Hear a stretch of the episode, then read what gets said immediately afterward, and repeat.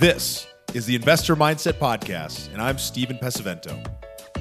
And for as long as I can remember, I've been obsessed with understanding how we can think better, how we can be better, and how we can do better. And each episode, we explore lessons on motivation and mindset from the most successful real estate investors and entrepreneurs in the nation.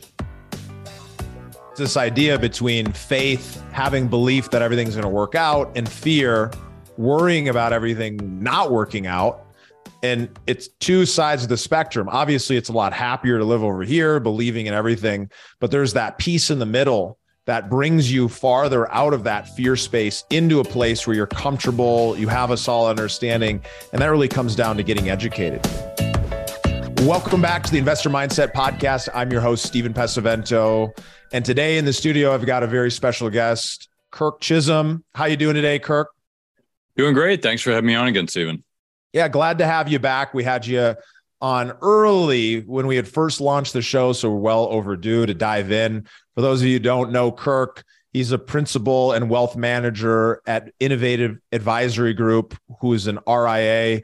Um, he's been providing financial advice since 1999, and he is really creative when it comes to portfolio management, retirement investing, financial planning, and especially He's an expert when it comes to using self directed IRAs to be able to invest in alternative assets. So, we're going to dive into everything that you need to know when it comes to self directing IRAs and some of the biggest things that people often trip over when they're doing that. With that said, Kirk, you ready to dive into it? Let's do it. Let's dive right in. So, tell the audience a little bit about the world of financial advising and specifically how you really got into the space and what you do with your clients. Uh, I'll talk a little bit about kind of my background because I think it'll give a little bit of color about how I got into the business and and why. So I started in the business in December of 99, which, you know, if you think about it, there really wasn't much of a worse time. I missed all of the early 2000s, mm-hmm. all the 80s, all that big run up that we had in the market since, you know, early 80s. And uh, pretty much started in the first three years, the business market dropped every year. So uh, that was a good introduction into the markets. And I think, you know, while you could say, wow, that must have been terrible, I look at it the other way. I say, this was great mm-hmm. because what I learned was the value of risk management. And you know this, Stephen, because you talk about this a lot. The value of risk management is knowing how to not lose money. Most mm-hmm. people focus on how to make money and they mm-hmm. don't focus on how to not lose it. So our focus here at the firm is we have a risk management first philosophy, which is focus on risk management, take care of that, and then everything else is gravy. Because making money is not hard, right? It's it's not easy, but it's not really hard. It's more can you make sure you're not going to lose big? If you can do that and you know you don't make a lot of money that's fine, but if you lose money, it's so much harder to make it back and it's much better just not to lose in the first place. So the the first few years really colored that for me and pretty much the rest of my career. And of course, I lived through early 2000s when the tech bubble burst. I lived through 2008, which also was another one, which actually we were well prepared for. We were we were out of the markets well uh, full year before the markets crashed. You know, so we were aware of that. And then you got all the other ones that happened since. You got 2017, you got 2020. Uh, you got the early, I think it was 2011 when the flash crash. I mean, we've had all these little you know bubbles popping here and there. And if you're surprised by them it's because you don't really understand what your investments are. So mm-hmm. a lot of what we focus on is how to manage risk around any investment whether it's traditional or alternative. And if you can do that right then the world's your oyster. But the the hard part is doing that. And the best part is because no one else is doing it you know it it, it separates us as a firm. Because most yeah. people think I'll just put money into a bunch of mutual funds and I'll be diversified.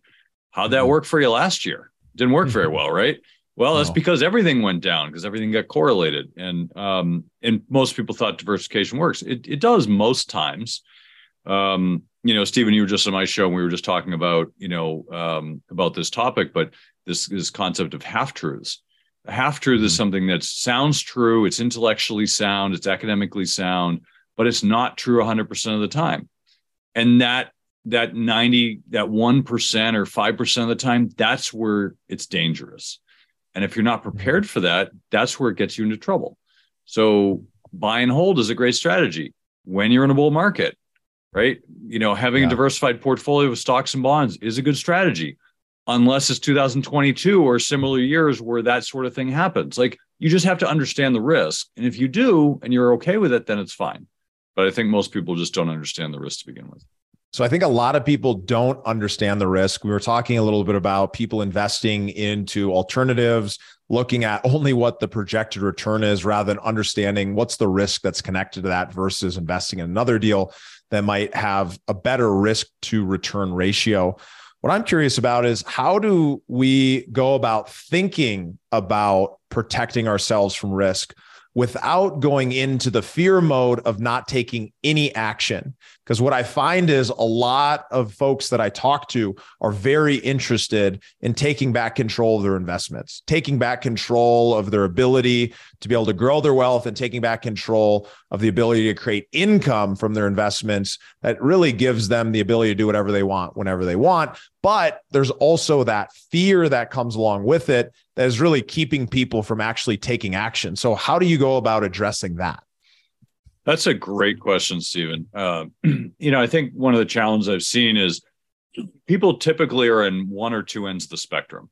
They're either on the greed spectrum, which is how do I make the most money possible so I can keep up with my friends and brag about it to people that I don't really care about who don't know my financial situation? Or in the other spectrum, which is I don't want to leave my house because I'm afraid that a bird's going to fall on my head. Like, you know, there's there's these two ends yeah. of the spectrum that, that you you have to you have to find a healthy balance, right? And you know, there's there's a few different concepts we use, but there's this concept I like, which we call fragility. I didn't come up with it, Nassim Taleb did. But 2007, the markets were fragile, and we saw 2008 where they all imploded across the world because the markets were fragile people didn't understand the risks they're taking. They're taking way too many risks and they didn't understand them. And then, um, you know, and then things blew up and people were like, what happened? Well, the other side of the spectrum is being anti-fragile, which is basically you took advantage of that and you made lots of money during 2008. Most people didn't, but that that would mm-hmm. be an example of anti-fragility. And then in the middle, there's resilience. Now, resilience is um, a concept which I like to think about is how do you create a resilient portfolio? I think, you know, I've thought about this a lot over the last bunch of years. And what I've come down to is resilience is a mindset. Mm-hmm. It really comes down to how you think about it. You have to be so think here's a good example. COVID. COVID happened, right? It it sucked. Like it, it, you know, and no one escaped it unless you're sitting on a farm by yourself. Everyone got affected by COVID one way, shape, or form or another. Whether it's your kids stuck at home, you know, not playing with their friends, or you're getting depressed because you can't go out or whatever it is like we all got affected in some way um, but if you were more resilient if you were prepared mentally not for covid but something like covid then you felt good about that and, and you didn't like it but you were just like i'm in good shape. I'm going to be okay. Whereas most people i mean how many people have like less than a month's worth of savings in the bank? Some people have zero. I don't know how they got by. I really don't. But being resilient is being prepared for everything and not knowing what's going to happen, but being prepared for multiple scenarios. So we call it scenario based thinking versus outcome based thinking. So outcome based thinking is, oh, it's going to be hot tomorrow, or the stock market's going to go up, or you know, like, oh, this is this one thing's going to happen, right? Like you're you're making an assumption like who's going to win the next election? Well, this person's going to win. Well, mm-hmm. that's scenario, that's outcome based thinking. That's assuming that you know the future. Mm-hmm. Now, I don't know about you, Stephen. I don't have a crystal ball. I can't tell the future. Most people think they can because they do. I wish day. I could. Right? Yeah, we wouldn't be talking. We own islands next to each other, hanging out. You know, you know, shooting volleyballs back and forth. But like, we're both working because we can't tell the future, and no one else can either. Um, so the difference is is most our, our brains work as um, outcome based thinking computers now the better way to look at it is scenario based thinking so what do we do if this happens? What do we do if this happens? What do we do if this happens? So like an election right? The last presidential election. What do we do if trump wins? We do if biden wins. Or the third scenario which was very possible at the time was what if it's unclear right? Mm-hmm. what do we do? Like how do we react in the portfolio? How do we react with um, you know, somebody's household financials. Like, how are we going to look at the situation and treat it differently? And because you look at those different scenarios, when one of them happens that you didn't expect, you're going to be okay. So George mm-hmm. Soros lost, I think it was like one or two billion dollars by investing in the outcome that Hillary was going to beat Trump, which of mm-hmm. course didn't happen. And he was extremely wrong because he thought there's no way she's going to lose. He was one of the more famous, successful traders of our era, and he was clearly wrong. Yeah. And he lost billions of dollars. And he obviously in that situation, I know him and I know his style, and his style is like go all in, but but like his style like went against him because he didn't have another scenario in his back pocket. And I think for most investors, we don't have billions of dollars in the bank that we can afford to make a mistake. So we need to be really careful about how to handle it. So, circling back to your question, Stephen, about how people uh, work with not being uh, overwhelmed by fear, fear is very normal. It is a very human response to yeah. the unknown.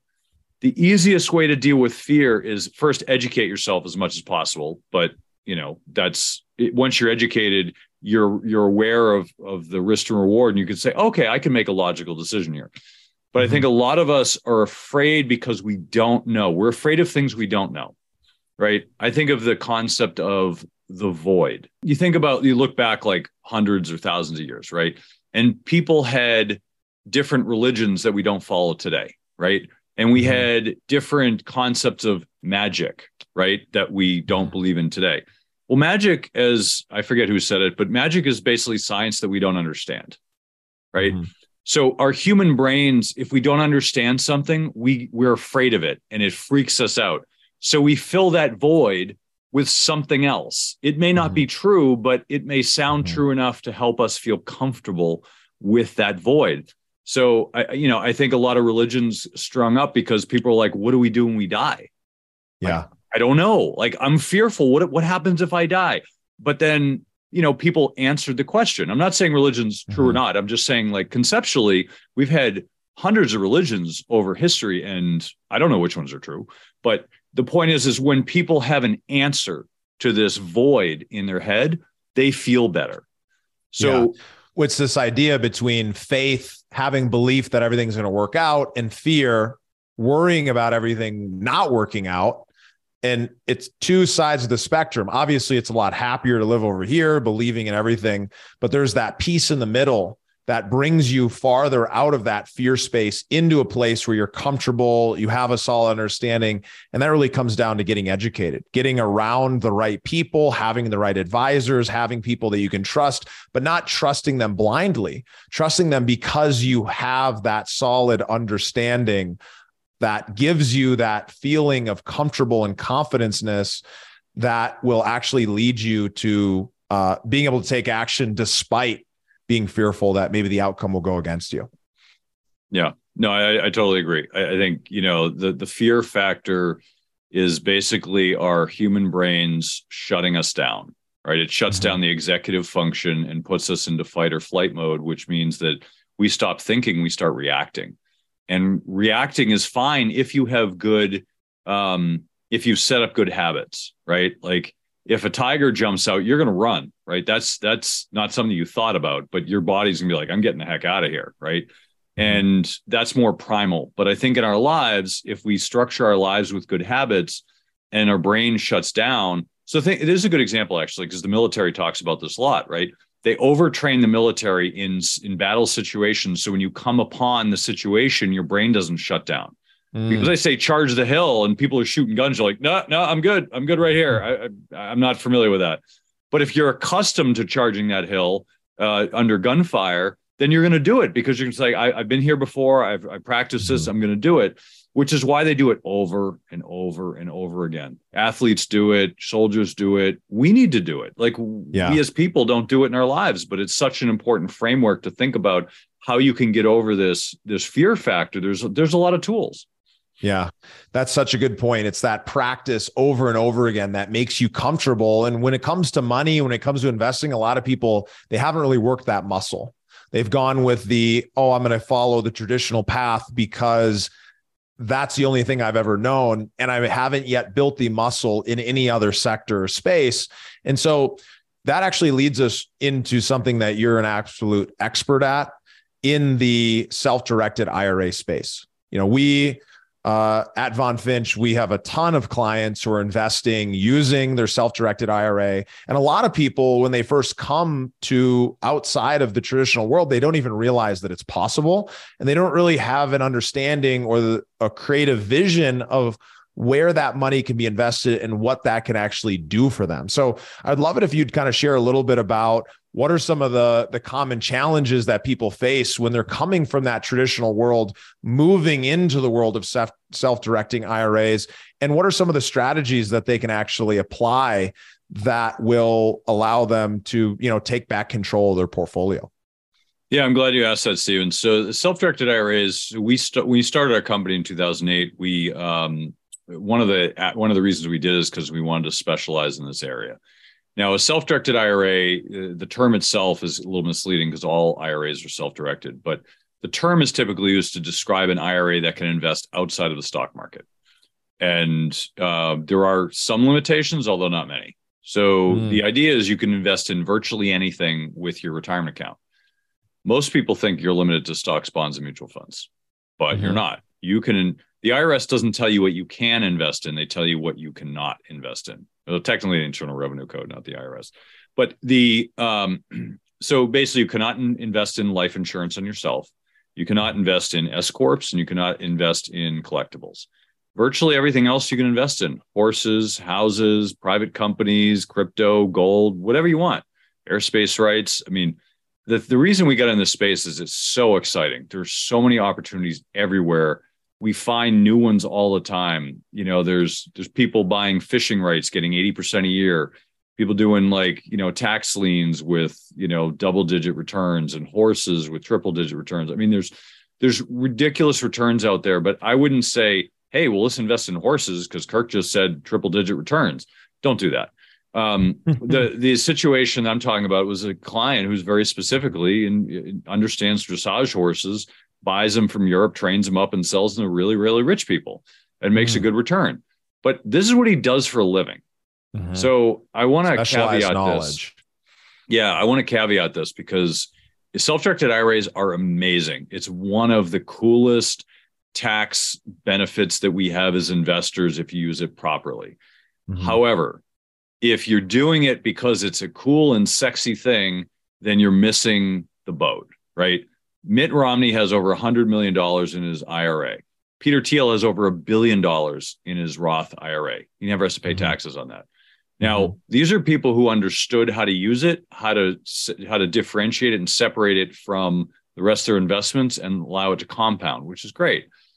But they did it doing things that they know. Peter Thiel invested in Facebook for pennies on the dollar and mm-hmm. a lot of other companies, PayPal and a few other through his IRAs. He doesn't need the money he's he's making tons of it. Now it's all tax shelter but mm-hmm. um, if i just went up to peter thiel and said hey peter i got this cool thing. You should put your money in. He's not going to be like oh okay let me just put my ira in there. Like he's yeah. he's doing only what he knows. You know warren buffett talks about this. You got peter lynch talks about it. Um, but it it's absolutely amazing to to understand that if you're creative and you're, you're thoughtful about it you can really use it to your benefit so that's why we got into it because it's it's just this unique thing. You know a lot of people the most common assets real estate or real estate related investments because that's what people know. And it's you can always find deals if you're you know if you're really diligent and you're you know you're tenacious and out there looking for deals you can find deals all the time just sometimes it's harder than others. And so when you're if you know we're speaking to folks both that have experience doing this and those who don't. For so for those who have yet to do that, you go, you set up a self-directed IRA, you have to work with a custodian. Once you've got some of those baseline pieces in place, what are some of the things that you need to watch out for in order to stay compliant with those regulations on making sure you're investing in the right things and you're not investing in the wrong things so that you don't end up, you know, breaking the uh, the IRA. Yeah, that's that's a good point. So one of the things, I mean, the first thing which you you you kind of um, you skip past, but it's a really important point, is finding the right custodian. Mm-hmm. So finding the right custodian is not easy. right? If you're buying, if you have a stock portfolio, you're probably thinking, should I go with Schwab or TD or Fidelity or E Trade or you know, I don't yeah. know, E Trade's not around anymore. But anyway, you're like, which one do I do? Well, they're all the same. So it really doesn't matter which one you do. It's just a personal preference. But mm-hmm. with self-directed IRA custodians, every single one of them is different. The fees are different. What they allow is different. The service is different. All of them are different. So you need to do your due diligence there. That's the first thing I would say. And, and that's, we've actually created a course around that because it's so hard to do. Mm. Um, now, uh, the second piece is, is, you know, what should people be careful of? You have to make sure you're not creating prohibited transactions. Now, this comes from abiding by the rules now, one of the things I get the most is people call us up and be like, "Hey, I want to do this this really cool thing in my IRA." I'm like, mm-hmm. no, that's not allowed. But what if I do it this way? I'm like, no, no, you're not understanding. What you're saying is not allowed. Like you, you, yeah. there are exceptions. To, so there's rules, there's exceptions to those rules, and there's exceptions to those exceptions. we know them all, but sometimes people come to us and they're very clearly trying to take money out of their retirement account uh, and finding a way to circumvent the IRS. Let me tell you, the IRS is smarter than you. So whatever you think you've come up with as a solution, yeah. it's not a solution. The IRS has figured it out and they will catch you. So don't yeah. do stupid things with your IRA. I'll just put that out there. Now, that being said, there's a lot of cool things you can do with it. But the things you have to worry about is so there's disqualified persons, which is basically you, your spouse, your kids, your grandkids, great grandkids, your parents, grandparents, great grandparents. So the lineal uh, ascendants and descendants are uh, disqualified persons, which means you cannot do business with them. So, for example, if you own a piece of real estate, you cannot sell that real estate into your IRA. You cannot have your IRA's real estate sell it to you. You can have it mm-hmm. distributed to you, which is a you know a taxable event. You can do that, but you mm-hmm. can't sell it. So mm-hmm. the idea is a lot of people are trying to, you know, use some trying to circumvent the rules. You can't do it that way. There are exceptions though. Brothers or sisters, cousins, yep. aunts and uncles, those are exceptions. You can do business with them, right? So there's ways that you can you can um, use them as as a way to facilitate transactions. But I will tell you this: if you think you found a way, the intention is really important. So, for example, mm-hmm. I'll give mm-hmm. you an example of something that I've heard before, which is you're going to get you know in trouble for. Oh well, I can't sell this this real estate to my IRA, so I'm going to sell it to my uncle, and he's going to sell it to my IRA. No, the IRS mm-hmm. is going to say your intention was always to do that, so they're going to come mm-hmm. back and say no, that's that's disqualified, and you're going to owe taxes and penalties and all that. So the danger of screwing up the IRA, I just want to be clear, the danger of screwing up the IRA is not the fact that they're going to catch you and you're going to have to, you know, pay taxes on the distribution, right? So let's say you have a hundred thousand dollar IRA you want to take a you know you you buy a fifty thousand dollar property oh well i have to pay taxes on fifty thousand. No. The mm-hmm. problem is that the irs doesn't catch you right away they catch you six or seven years later. Mm-hmm. which means that not only did you take a distribution six or seven years ago but you didn't tell them about it. So that means you owe penalties and interest and all this other stuff. So at a certain point you can pretty much just give up your entire ira because mm-hmm. that's how much you're going to owe. I've seen that happen uh, not from us, but I, have we've been brought on to help uh, people through stuff, and sometimes there's nothing you can do. But that happens, so you just have to be really careful. But the point is, is there's so many things you can do. You don't need to break the rules. There, there's so many ways to handle it and do it the right way. Disqualified persons, prohibited transactions. Um, you know, you just have to you have to treat the IRA like it's the uh, the neighbor in your street you hate. You know, you're not going to loan them your lawnmower. You're not going to loan them money. You're not going to fix their house for free. They're not going to do the same for you. It's completely yeah. arm's length. You have to keep it arm's length with the transactions. And if you do that, there's a lot of things you can do that are just really magical with the tax benefits that you can use it for. And so, talk us through like a traditional, you know, some of the the normal things you're seeing outside, you know, outside of these crazy outside the box ideas, right? So someone's going to take a, they're going to invest passively into um, uh, a real estate offering. They're going to, you know, take a hundred thousand dollars and they're going to invest it, and that project's going to be for five years, and they're they're a limited partner on that. How do they go about doing that? And then what is the benefit that they receive, and why would they want to do this over just leaving the money in the traditional market? So the how you do it is going to depend on the structure. So if you're just buying a rental property, think of it this way: you don't own the rental property, your IRA does. Yeah. So all of the processes that you're going to go through to invest are effectively the same, whether it's you or the IRA. The difference is that you are not signing any documents. You are not putting down deposits. The IRA is pointing. So let's say you want to buy a real estate property, right? You see this neighbor's house, you're like, I'm going to give an offer and put down a hundred bucks. The IRA has to put down a hundred bucks and the IRA has to sign the offer. So yeah. technically it's the custodian because the IRA can't do it. So the custodian signs the offer and you give it to the uh, to the neighbor and they say yes or no. If they say yes, then the process goes through the same. The difference is the IRA or the custodian is signing in uh, for the IRA, and any money coming out goes to the uh, the other party, and then the ownership of the property goes into the IRA.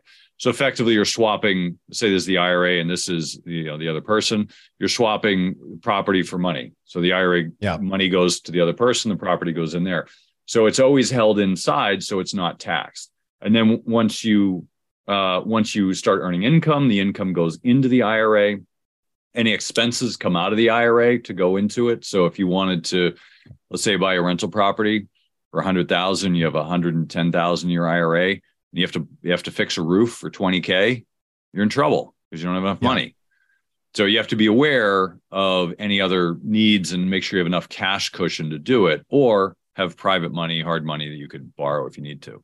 But effectively, any money going into it comes from the IRA. Any money coming out of it it goes back into it. So effectively, it's your bank account, if you will, um, your, your LLC bank account uh, for that. The IRA is essentially like a separate person, and you can't yep. do anything for that separate person. The IRA has to do everything, has to be responsible for funding it, signing the documents.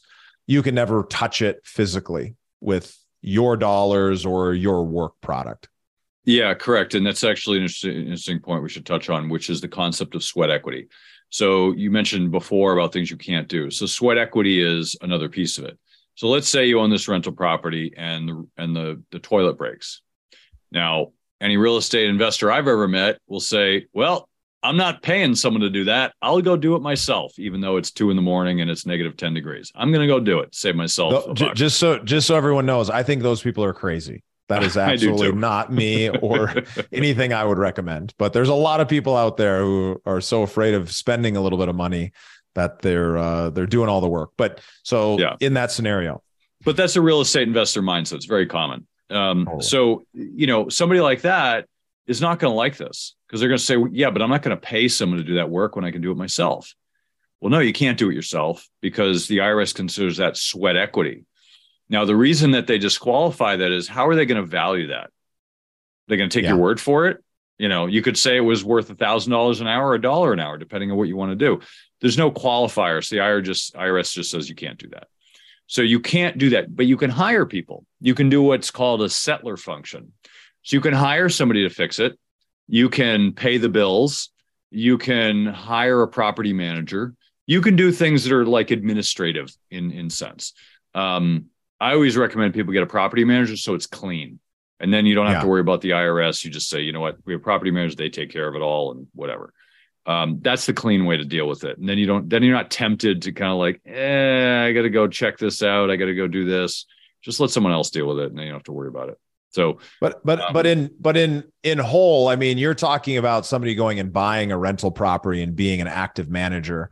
But w- whether you're being an active manager which you can't do except this settler function that you're talking about, or you're investing passively, the the process for doing that is the IRA itself is going to be the one who signs all the documents. They're going to sign the purchase agreement if you're buying it directly, or they're going to sign the PPM if you're investing into a private placement investment Correct. offering.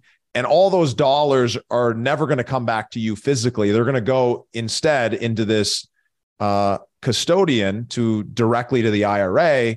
Um, and you, that's the benefit. But it sounds like a lot of work, Kirk. Like when you talk through this and you say it's complicated and you tell us that, you know, there's all these pieces and you can't do all this stuff and you can do this stuff. Like, why would people want to go through the trouble of doing this? Like, why would they want to learn enough about self-directed IRA investing to, you know, start deploying capital from that perspective?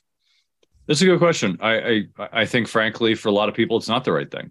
You know, I'm just gonna be honest. It's um, you know, if you go and buy a, a share of stock on the stock exchange through like, you know, TD Ameritrade, it's easy. You just click a button. You know, if you want to buy a horse, you have to get a passport for the horse. You got to do all this. Yeah, I mean, you got to go through like you know hoops and. I mean, it's it's hard, right? Buying real estate's hard inside an IRA, but you know, frankly, buying real estate anyway is hard. So it's really not that much different. I think the challenge for most people is not the steps that they have to do. The challenge for most people is understanding what to do and what not to mm-hmm. do. That's the challenge mm-hmm. because all of the rules are the same for stock and for real estate. The difference is you just don't see them with the stock because they're all mm-hmm. easily compressed into some algorithm at TD Ameritrade. Now yeah. you're actually seeing the rules in effect. So as long as you stay by the rules, it's really not that hard. But I think people overcomplicate it. And I will I'll be frank with you that if you've never heard of this before and you're gonna do it yourself, it's going to take you like six to nine months to figure it out. So when I started in, I think it was 03, 04, somewhere around there, um, actually understanding, I found out about them because I had a client come to me and say, I want to do this. I'm like, I never heard of that. Um, and I, this is before the internet. This is, you know, before, uh, before the internet was a big thing. I think Google was just going public around there for reference. So the internet wasn't really a thing like it is today. So it's hard to find information. So I had to literally call up these custodians and and talk to them for like hours, asking them questions. There was like one single book yeah. that existed. It's just hard. It's easier now. Our whole website is designed to give people free information so they can go on yeah. their way and do it.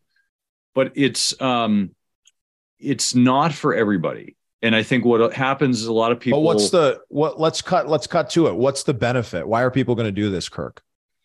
because well, you're making it sound really complicated and i've personally gone through it and i think it's a little bit simpler than you're making out like there's a million complicated ways to do it and especially if you're going to try to actively operate real estate or you know you know you're going to be the person who's going to go out and buy horses and do all that stuff like that's complicated stuff but if you're like hey i understand investing in private placements i understand how to sign ppms I understand how to vet a deal. I at least understand the the passive side of it and I'm going to go out and do it through my IRA, as long as you have the right people around you, as long as you have the right custodian or the right advisors, it's very approachable, right? It's very doable when you have the right people to support you. Yeah, it's, it is very doable. And I, and I, I just have to kind of like throw that out there because I, I love the idea of doing this. And I think a lot of people get, um, get excited about the idea of doing it, but the actual practical nature is just different, right? It's, it's not like, uh, clicking a button. So I I always kind of talk about it because I think it's important for people to understand because that's how people that's how people lose money, right? They're like, oh, I'm just going to go do this simple thing and it'll be easy. No, it's it's you, you need to understand what you're doing, or like you said, have a team, have people in place that can help you with yes. it. But that being said, there's a reason why Peter like pe- people like Peter Thiel have a billion dollars in his IRA. So did you know there's there's 318 people in the US who have IRAs over uh, $20 million. You know what the average balance of those 318 people is? What? $257 million. Wow. Yeah, that's the average. So there's people with 20 million and there's people with a lot more. And, you know, I already know of two people that have over a billion dollars in a Roth IRA or an, an IRA. I don't know about the second one. So the point is is this didn't happen because they were Warren Buffett and they invested and they hoped it went up and compounded over time. This happened because people used the vehicle and found ways to legally, right, uh, find ways to uh, leverage the returns. So I can tell you some examples that are absolutely amazing, but I'll give you some simple examples from real estate investors let's say I see this my neighbor's property. Let's say it's worth two hundred thousand dollars, and you know he's not able to sell it, and they say, "Hey, buddy, um, I'll buy it for you for 50. I know this example is ridiculous, but I'll buy a few for 50. He's like, I need to get out of here. I'll, I'll sell it to you for 50 today. Okay, done. We'll sell it today for 50,000. Now I know it's worth 200 and maybe I decide, you know what? I want to move this quickly. So I'm going to offload this to somebody for 120,000, right? Make make a quick mm-hmm. 70k and I'm done, right? You guys have flippers. I'm sure you know plenty of flippers. Well, yeah. let's say I use let's say I put a $1000 down to lock in that deal. And then that $1000 turns into 70k. Yeah. That's pretty good return, isn't it? Totally, and I do that yeah. in a Roth IRA. I just made tax free 70K that you can't do any any other way. That's totally. magic, right? And that's just real estate. You could do that with so many other investments, but the magic is in the creativity. And the, I mean, I, I have clients that make between 700 and 1300% returns a year.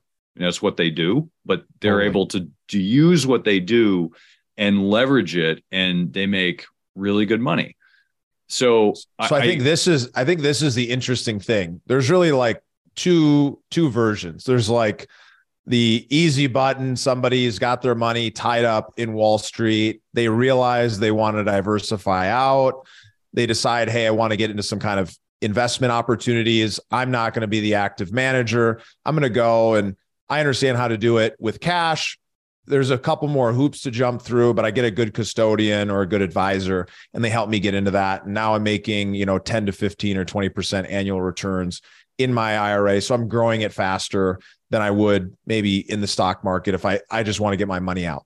But the other way, the thing you're really alluding to, the thing you're really underlying uh, underlining for the audience here is that if you understand this tool, and you really need to become a specialist in using this tool, it can be a vehicle of its own for creating great wealth and for being able to create tax free wealth if you're doing it within a Roth IRA. If it's in a regular IRA, you're deferring it, you're getting that benefit of compounding, you're not paying taxes on on that while it's compounding. Um, of course, you have to pay a distribution, but more importantly, you can use this tool to then go out and find unique strategies that you can create outsized returns by putting out a smaller amount of money and getting a, a huge profit back. A lot of people think it is, oh, the self directed IRA, that's the end goal. No, the self directed IRA is the tool that gets yeah. you to the end goal. Yeah. You know, I could use a self directed IRA, I could use an opportunity zone, I could use 50 other tools that we have at our disposal. There's some cool ones which I could tell you about after the show that are really interesting, but there's so many tools out there that you can use, but you use them in the in the manner that they're meant to be used. I'm not trying to yes. put a square peg in a round hole, right? Like this is why when, you know, when we do self-directed IRAs, we're not selling self-directed IRAs. I don't care if you use one or not. What I care about is is this a good tool for you? If you want to buy this cool and interesting thing and you want to flip it or you want to you want to do it in an IRA, great. We're going to run the numbers with you and we're going to say this makes perfect sense or you know what, this really doesn't make sense. It's going to be too expensive. You should you should use another way, right?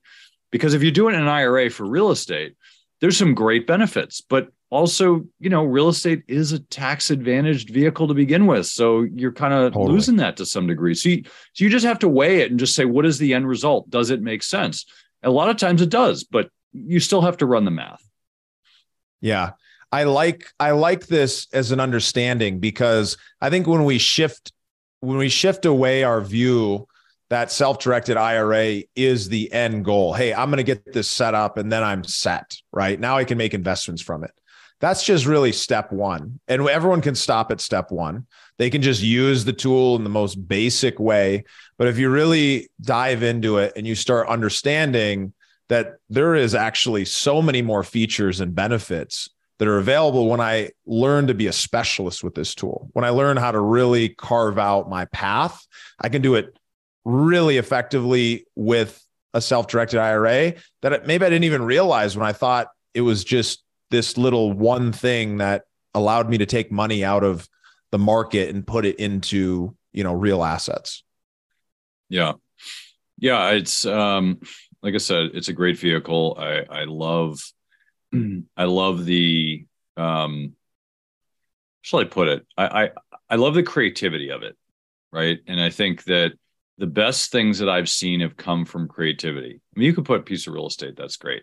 But the creativity, what I've seen people do is just um it's it's where it's where the fun is for me. I mean, I could do these all day long, but seeing yeah. somebody make 80% returns on fishing rights it's or so cool. or yeah, I mean, just like the cool stuff that I see, it's like if you uh, and these are the fun calls I get. Can I do this? Like, ooh, this will be fun. Like, I haven't thought of this. It's almost before. like a hobby in itself, like finding unique strategies that you can do within the IRA.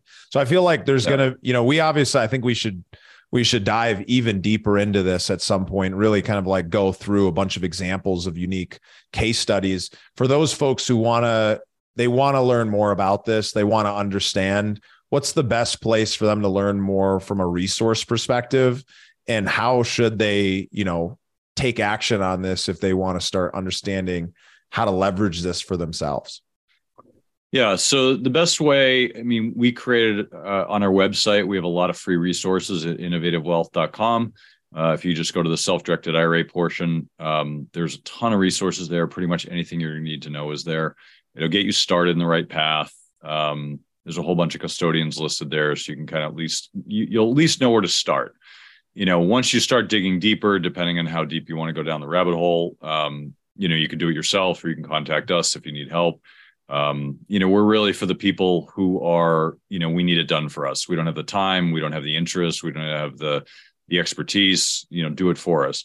If you're a do-it-yourselfer, the website's free. Go to the website, get all the free resources. I hope you do. I, I really, truly want the industry to be clean there's the wild west out there. You're getting a lot of people out there that are just, you know, um, let's just say less than ethical. I'm and- the anti do it yourselfer. Don't do it yourself. Hire experts in every part of your life.